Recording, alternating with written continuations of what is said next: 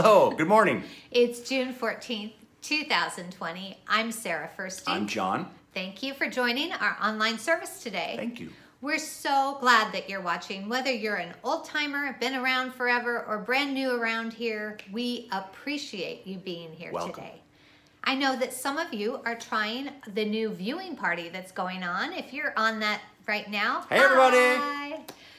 It's a new way we're experimenting with to watch the service together and feel a bit more connected.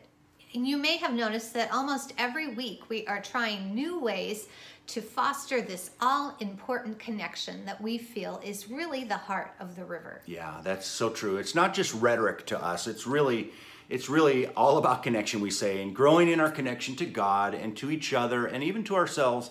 We really feel like that's what faith is all about. And there are many beautiful things about pursuing faith from that perspective of a three-way connection. But one benefit I'd like to highlight today is what I might call blind spot detection. As human beings, we all have blind spots, right? We have areas of our lives that we really can't see accurately. And these could be areas that hold us back or even areas that perhaps harm other people, all while we're blind to them, right? And we all have unseen, unrecognized dark spots. You can call it sin, you can call it limitations, call it unresolved pain. But one of the benefits of faith, especially an approach that prizes connection, is that it tends to reveal those harmful blind spots and reveal them in a way that helps us move forward. And I think that's really important, especially nowadays. And these blind spots, they can show up on a very personal level, and also a societal level, which is what I think is happening now.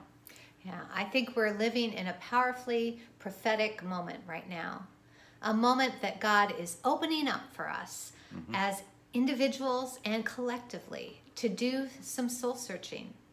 Since the death of George Floyd and subsequent events, John and I are really trying to pause and take stock and to look at our own blind spots. And this video today is our attempt to begin speaking out as allies of the Black community. We're not doing sermons right now. Instead, we're hearing from various voices within our community about how they're processing this moment of time as followers of Jesus. Our theme is, how do we move forward? Where do we go from here? Last week, we heard from Don Giroban. He shared a very personal and practical message. In a moment, you'll hear from another fellow Riverite about his perspective on things. I think you'll really enjoy hearing from John Pfaff today. Yeah, we are truly excited to hear from Professor John Pfaff. Yes, he spent a career studying mass incarceration, mass imprisonment, prosecutorial stuff, criminal justice in general. And he's the author of the book, Locked In: The True Causes of Mass Incarceration and How to Achieve Real Reform. And so I think we can agree that he is uniquely suited to help us see things from a bigger perspective, to look at things from a macro, structural, systemic level, but also as well as a personal heart level. And I think we're in a moment of time where we really need both. And so what's gonna happen is we'll do an interview with John, and then you'll hear his perspective, and then we'll come back at the end with a couple closing thoughts. But before we go to the interview of John, let's do this scripture reading that sets us up today. It comes from Luke chapter 23. Would you read? Yes. Two others, both criminals, were led out to be executed with Jesus. The crowd watched, and the leaders scoffed. One of the criminals, hanging beside him, scoffed, "So you're the Messiah, are you? Prove it by saving yourself, and us too while you're at it." But the other criminal protested, "Don't you fear God, even when you have been sentenced to die? We deserve to die for our crimes, but this man hasn't done anything wrong." Then he said, "Jesus, remember me when you come into your kingdom." And Jesus replied, "I assure you, today you will be with me in paradise." Great scripture. All right, let's meet John Pfaff. Okay, hello, John Pfaff. It's great to have you. How are you doing today? Good, thanks. How are you guys? Pretty good. Hanging out, hanging in there. It's good to see you.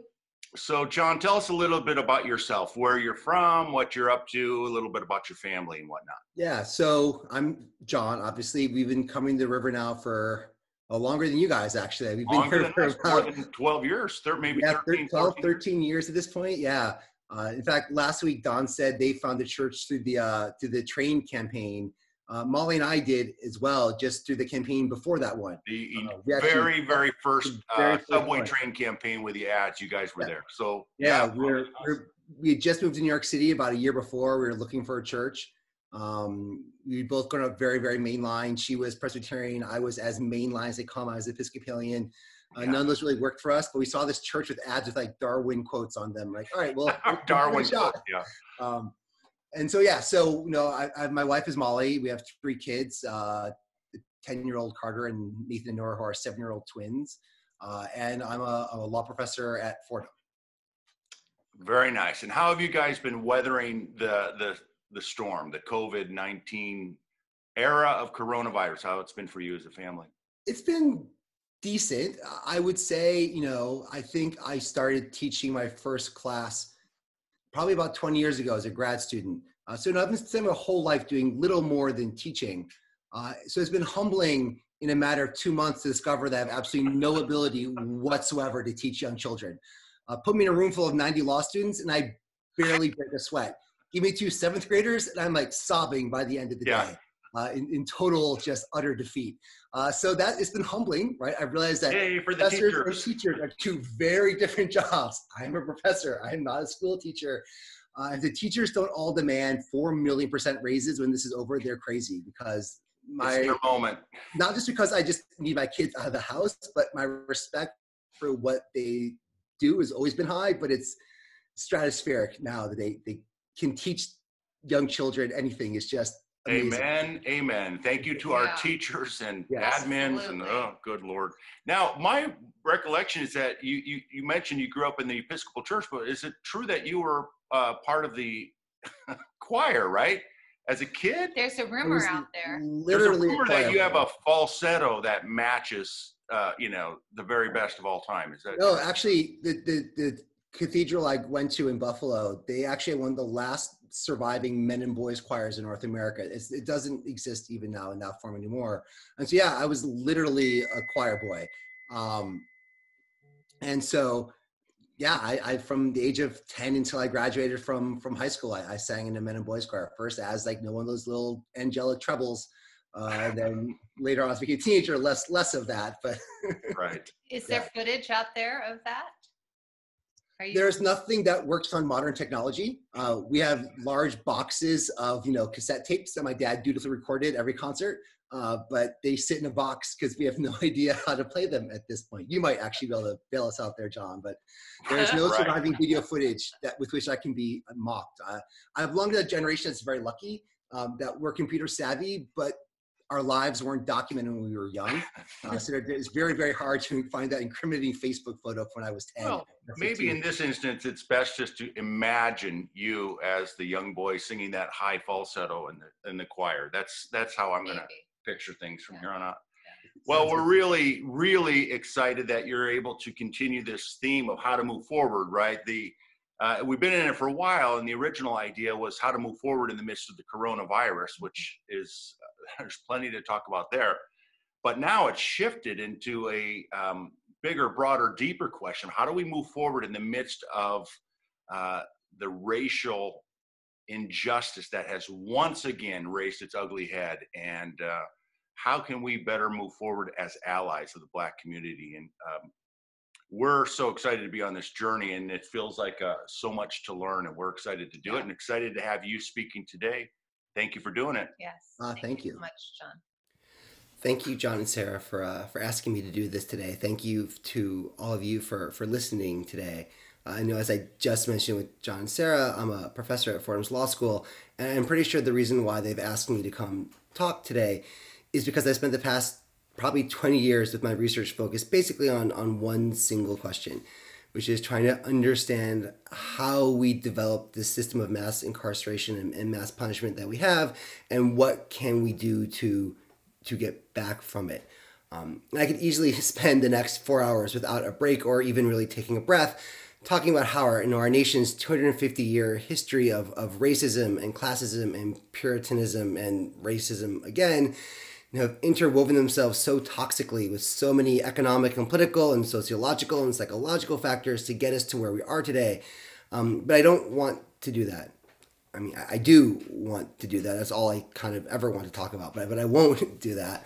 What I want to do is really think about the title of this series, right? Like, where do we go from here? And one thing that's happened is that as I started talking more publicly about prisons and prison growth, is at the end of any talk I give, there's always this one question that's always oftentimes kind of been hard for me to answer, which is someone gets up and says, this all makes, got it, I see what you're saying, but like, what can I, just the average person, do? And it's been a hard question for me to answer a lot, because most of my stuff as a social scientist, I'm focused on these giant structural causes of why we're here. And, you know, and unless you're a city council person or on, you know, a state senate finance committee, there's not much we can do in our daily lives to roll back the perverse structure that we've created over all these years. And so that's kind of what I want to talk about, right? It's like, what can we just in our day-to-day lives do, right? And there are some very easy answers, right? You know, we should vote and not vote for, you know, we should vote for everybody, but, you know, pay attention to those really boring down-ballot races like your local sheriff and your local judge and your local prosecutor. They matter a lot more than the president and your congressperson, right? You know, donate and not necessarily, you can donate and not necessarily like the ACLU, but these bail funds that help make sure people who have a $5 bail and can't get out of jail actually can get out of jail, right? Or even if you want to protest, like there have been a host of laws in the past 3 weeks that a month ago were never going to change, and now they are. And it's because people are out on the street showing that they're angry and demanding change, and the politicians are listening. But I want to really talk much more about something that I myself wrestle with every single day, and it's sort of, you know, for all the policy failures that have driven our system, in the end, it's not a policy failure. It's a moral failure. And at the heart of that moral failure is the fact that we fundamentally dehumanize the people who come in contact with the criminal justice system. That the moment you are arrested or charged or convicted or sentenced, you cease to be this complex, complicated person capable of good and bad. You are collapsed down to nothing more than your mugshot, you know, your ID number and your rap sheet of all your prior criminal history. And that's it. And that dehumanization kind of drives everything, and it lurks in all of us. And I mean, all of us. You know, I think one really striking way to see just how it operates is this experiment a colleague of mine, Heather Ann Thompson, does, who's a historian at Michigan, does with her students. And she asks them a question on the first day of class. Think of someone you love, mother, father, brother, sister, someone incredibly close to you. And now imagine a horrible crime, murder, rape, an incredibly violent physical assault. Imagine it happens to that loved person, that loved one of yours. What punishment do you think is the right punishment? Right? And obviously you get incredibly aggressive answers, right? 20 years, 50 years, life without parole, death, torture the person, right? They're incredibly angry, visceral responses. And then she asks her second question. Same person, same crime. But this time imagine that person is the perpetrator, not the victim. And the answers immediately change, right? The people don't want nothing. They don't say let them walk. But 50 years, life without parole, execution, those collapse back to 3, 4, 10 years, something restorative, something rehabilitative. The compassion comes back. And it comes back because we see our mothers and our fathers and our brothers as people, as full, complex people. We don't view people in the criminal justice system that way. And that allows us to be destructive to them, right? And this dehumanization, there's a whole vast literature on the psychology behind it. This is a very common thing that happens in a whole wide range of cases, but it becomes distinctly more toxic when we introduce race into it, because not just in criminal justice, but in every aspect of life, medical care, housing, employment, at both the individual person-to-person micro level and a much more macro social interaction community level, there's tragic but well-documented evidence that white people always view black people as just slightly less than human in almost all contexts, that their pain and their joy, their lives, their complications and their messiness count less and are worth less and are appreciated less. And so it makes it so much easier when they come in contact with the police or the criminal justice system to strip away all of that humanity and to collapse them to nothing more than just that bad act. And when they are nothing more than that bad act, it becomes much easier to abuse and harm and kill them because of that. I'm not the kind of person usually who has, the immediate Bible story on call, say, hey, and here's a relevant Bible story directly on point. But this is one case where I actually sort of do. It's a small one. It's exactly 2 verses from just one of the 4 Gospels. So it's not some giant long account, and it's not a major portion of it. But it's the way Luke tells the story of Jesus on the cross next to the 2 other men. No, one Gospel doesn't mention those 2 men at all. 2 more, they're just set pieces silently there next to Jesus. But in Luke, they actually talk. One insults Jesus, but the other doesn't, right? And these are men that are for robbery or rebellion. It's something violent. It varies based on translation. And he says, one of them says, Jesus, please remember me when you get to heaven. And what has always struck me about that story is not what Jesus says so much as what he doesn't say. Right? He doesn't ask the man why he's up there. He doesn't make any reference to his crime. He just says, in short, sure, right? Okay, absolutely. Right? Because he sees the man up there as a man, as a person, as a human. He has done something wrong, yes, but he hasn't been collapsed to being nothing more than that. And in fact, Jesus doesn't care why he's up there. He doesn't ask why he's there. And I think the problem we have is that we always ask why they're there, and not just ask why they're there, but reduce them to nothing more than the reason why they're there. Now, it would be easy at this point to spend the next several hours just laying out how that dehumanization translates into some of the most painful and shocking and disturbing incidents out there, right? Whether it's the way in which the police, killed George Floyd over 9 minutes of kneeling on his neck until he died, unable to breathe. Right, or to me, there's always been the story of Terrell Thomas, who is a man held in jail in Milwaukee, clearly suffering from a severe mental health problem. The jail officers put him in solitary, cut off all the water to his cell, and then ignored him over the next 6 days as he painfully and slowly died from dehydration, right? And you can't do that unless you don't view the person as a person. U.S. prisons, unique amongst most prisons, will shackle women while they give birth. You can only do that if you view her as something closer to an animal than a person. But the fact is, again, where do we as people go from here, right? We're not usually the ones killing people in jail. We aren't the ones who have the control over how someone's treated while giving birth in a prison. That's not, for most of us, where we have some amount of control. And more important, in some ways, those are more the symptoms than the disease, right? Think of it as like a charcoal briquette, right? There's those bright flames dancing around it when you first start the fire, and those are hot, and that's kind of like the murders of George Floyd and Terrell Thomas. Right? But what really makes the charcoal briquette dangerous is that part inside, the hot part inside that you can't see when the flames die down, but it's just there, slowly simmering and burning and heating everything up. And it doesn't take much when the briquette is not on fire for that to just burst back into flames again. Right? And that sort of dehumanization, that's in all of us. It's in all of our hearts, and I include very much myself in this. As someone who talks about this all the time, I also know I wrestle with this every single day of my life. Right? And it operates in incredibly invisible and insidious ways. And I think it's helpful to think about, to get some examples, sort of just how it invisibly lurks and the way in which you sort of fueled this burning, smoldering in dehumanization and inhumanity every day without necessarily even realizing it. Right, so here are a few examples. Right, one, about a year ago, the Robert F. Kennedy Human Rights Fund decided it was going to bail out every woman and child from New York City's jails. Put aside the fact I just talked about bailing children out of jail, which is a whole other uniquely American thing.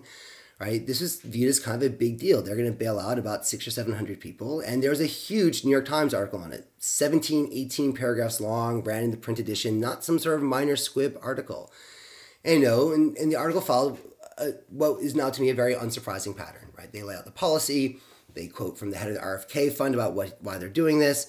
And then, you know, the police weigh in anonymously saying that this is a terrible idea. It's going to lead to more crime. All the prosecutors weigh in actually by name saying this is a terrible idea. It's going to lead to more crime. The public defenders now get quoted saying this is not a terrible idea. It won't lead to more crime. And then the article kind of ends. Fast forward a month. The bailout comes to an end. The New York Times writes a follow-up article about the bailout, and basically, you know, quotes the police as saying, well, I guess a lot of crime didn't happen. It quotes the DAs as saying, I guess we got lucky this time. It quotes the public defenders as saying, see, we told you crime wouldn't go up. And then that's it. But again, 15, 16, 17 paragraphs ran in the print edition, not a throwaway piece. As I've described it, I'm sure lots of you are thinking, okay, like, what's wrong with that? And the first time I read it, I read and thought, oh, okay. But then I realized what the article wasn't saying. Right? At no point across 30-some paragraphs of valuable printed newspaper real estate, they talk about what it meant to those people being bailed out to be able to go home for Thanksgiving. They didn't interview a single mother saying, I had my son home for Thanksgiving, or I will have my son home for Thanksgiving. It didn't interview a single woman saying, I will be home with my children for Thanksgiving, or I will be able to get therapy because I'm not sitting in Rikers, which is a miserable place to be. And when the bailout was over and the RFK Fund only bailed out about 120, 200 people, there was no one interviewing those who did not get bailed out saying, what did it feel to be a woman or a child stuck on Rikers over the holiday season? Their lives were completely and totally and utterly invisible to us, right? Because they didn't count. Crime, our fears, my life. That's what the New York Times talked about. But the lived experiences of those for whom the bailout was intended, their lives, their families' lives, their experiences, irrelevant, right? They weren't human and they didn't count. And we internalized that so deeply that we didn't even think to ask if they count. And the first time we read the article, we might not even realize that we're just writing them out of the picture altogether because they don't really exist for us. Another example, and this is one that we were all going to be seeing in the days and weeks ahead as this defund policing movement surprisingly seems to be catching fire. The defenders of the status quo are going to point to a whole stack of papers showing that policing is cost-benefit justified, that roughly every dollar we spend on policing produces $1.60 in reduced crime, and therefore to argue for defunding the police is to argue for making the world worse. I've read these papers. They're good papers, but it's essential to understand what that $1 in police spending is. It is the $100 billion in tax revenue that we spend every year on police. And to someone like me, you know, a white guy living in a fairly safe part of Park Slope, that really is kind of the cost-benefit analysis that informs my daily life. Right? I've had exactly one interaction with the NYPD. I called them once when my son got robbed.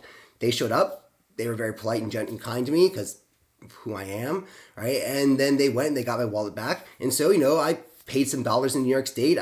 I got some return on that dollars. That's exactly what this thing is measuring. But understand what it's not measuring. These studies, $1 in, $1.60 out, they don't count George Floyd's death. They don't count the fact that, again, in Milwaukee, after the police brutally beat a man who had nothing to do with any crime at all, 911 calls to the city dropped by 100,000 over the next year because people were just terrified to call the police. What is the cost of that fear? What is the long-term psychological, physical, and mental harms of parents having to have the talk with their kids, of wondering every time your child walks out the door that they might not come back, or if they do come back, they will have been traumatized by some needless interaction with the cops? None of those costs count. During the peak of stop and frisk, something on the order of 85 to 90% of all black men aged 18 to 24 in New York City were stopped by the cops at least once a year, thrown against the wall in front of their friends, in front of passerbys, frisked, treated like a suspect. That's an apartheid level of sort of police interactions, and our cost-benefit analyses don't cost those out, right? The government doesn't care, and quite frankly, academia doesn't really care, because the people writing those studies look exactly like me, and their interactions with the police are exactly like mine. And the costs those police do to human lives, they don't figure into our cost benefit, because we don't always view those lives as lives fully that deserve our effort to track down that data to include it in these studies. I guess the last example I have in some ways is the most cautionary of them all, because one thing we've seen a lot of lately, there has been perhaps more often than in the past, rich white men being sent to prison for various things in various high profile kind of ways. And every time some rich white man gets sent to prison, you see the same outrage generate itself, right? The rich white guy gets 3 years in prison, and someone will immediately point out correctly, like, look, here's a black woman who got 15 years for doing 1/10 the bad stuff this white guy is getting 2 years for. And the implicit message in that outrage is they all deserve 15 years, right? But that's completely backwards. And there's a really troubling story lurking in that to me, as someone who has made that point and then fought hard to undo that thinking just inside my own self, right? If there's anyone whose humanity is going to be appreciated by the white prosecutors and the white judge and the white probation board coming up with the sentencing recommendation, it's the rich white guy. He is the person we best can kind of put ourselves in his shoes to understand his complicated life. He looks like us, he talks like us, he seems like us, he is like us. I understand his complicated life intuitively, and so I sentence him accordingly. And so to demand that we punish the rich white guy as harshly as the black woman is to say, I'd much rather just dehumanize the white guy than humanize the black woman, right? That is just easier to dehumanize and humanize, that to humanize the black woman, to say, oh wait, she really only deserved 2 years, and we should create a system, or no years, right? But we should create a system that pushes it to 2 years, requires us to do this really hard work, really, really hard work of viewing her entirely and completely as a human. And rather than doing that, we'd rather just take the easy way out and view the white guy as not a person, right? As less, as deserving of just being broken and destroyed as everyone else is. Because humanizing other people is hard, and it's guilt-ridden work, right? We are forced to take into account all the times, both broadly and in our personal interactions day to day, we have failed to do that, and we all have. But we have to do that hard, painful, emotionally draining work of humanizing, right?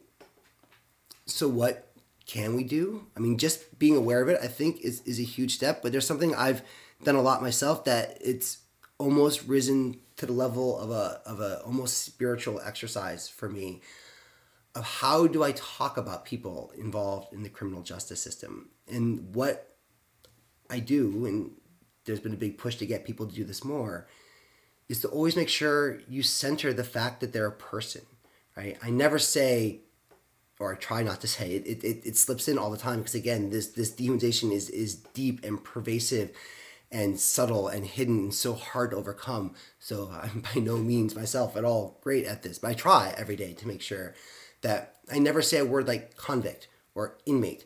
I say a person in prison, right? I never say a violent criminal. I say a person convicted of violence, you know, a person involved in the criminal justice system, but to always lead with that word person, right?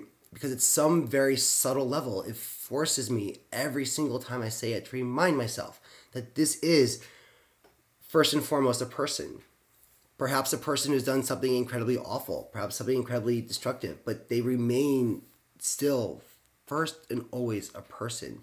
And each time I say a person in prison, a person who's been to prison, a person convicted of violence, I hope that at some level it kind of dampens it just a little bit, that sort of smoldering dehumanization lurking inside of me, right? And that when I say it to someone else, it kind of dampens it a little bit in them too, and they might not even realize it, but it sort of forces us to just daily reflect on their humanity and the ease with which we dehumanize them. And even more, right? Some studies suggest that up to a third of all Americans, either themselves or have someone close to them, has at least been arrested or been to jail, if not been to prison, right? And by using that kind of language that humanizes the other person, you welcome those people in a way that they might not be used to being welcomed, right? That you're not, that you tell them, in, almost without drawing attention to it, that you're not centering that one bad thing they or their loved one experienced. And, you know, given how many people have been ground through this system, you might not even realize, none of us might realize how often we're talking to someone who themselves has been or knows someone who has been in the system. And to use that kind of language that reminds them that they or the person they love is in your eyes, in all of our eyes, a person first, could be an incredibly powerful spiritual moment for them as well, as much as one for us. And you know, it's a small thing, but hopefully it's the kind of thing that can help us, you know, try as best we can to not ask the questions that Jesus was very careful not to ask in his final moments as well. Wow. Thank you, John. So appreciate hearing from you. And I'll tell you personally, one thought that's going to stick with me is this notion of dehumanization, the sin of dehumanization, and how we want to repent of that and really begin to see each other, to rehumanize in order to reflect the endless compassion of God for one another. And I love how you mentioned that one way we do that is with our language, by always making the choice to acknowledge and affirm other people's personhood, and seeing that as a spiritual discipline. Great thoughts. Thank you so much for sharing. And related to that, I've been thinking about how the incarnation of Jesus was a complete and total affirmation of what it means to be human. For God to become a human being in Jesus means that we are all on equal footing, equally loved and cherished, equally valuable, and we all have equal dignity. In his classic book, The Cost of Discipleship, the anti-Nazi theologian Dietrich Bonhoeffer says this: in the incarnation, the whole human race recovers the dignity of the image of God. Henceforth, any attack, even on the least of men, is an attack on Christ, who took the form of man, and in his own person restored the image of God in all that bears a human form. Through fellowship and communion with the incarnate Lord, we recover our true humanity, and at the same time we are delivered from that individualism, which is the consequence of sin, and retrieve our solidarity with the whole human race. With that in mind, let's pray. God, thank you that you have restored our dignity, and that in you we can recover our true humanity and retrieve our solidarity with the whole human race. Spirit, empower us to look inside and examine our hearts and see what we can't see without your help. And please do this so that we can be active participants with you, Jesus, in ending social, racial injustice and bringing your kingdom of peace and hope and life to this world. Amen.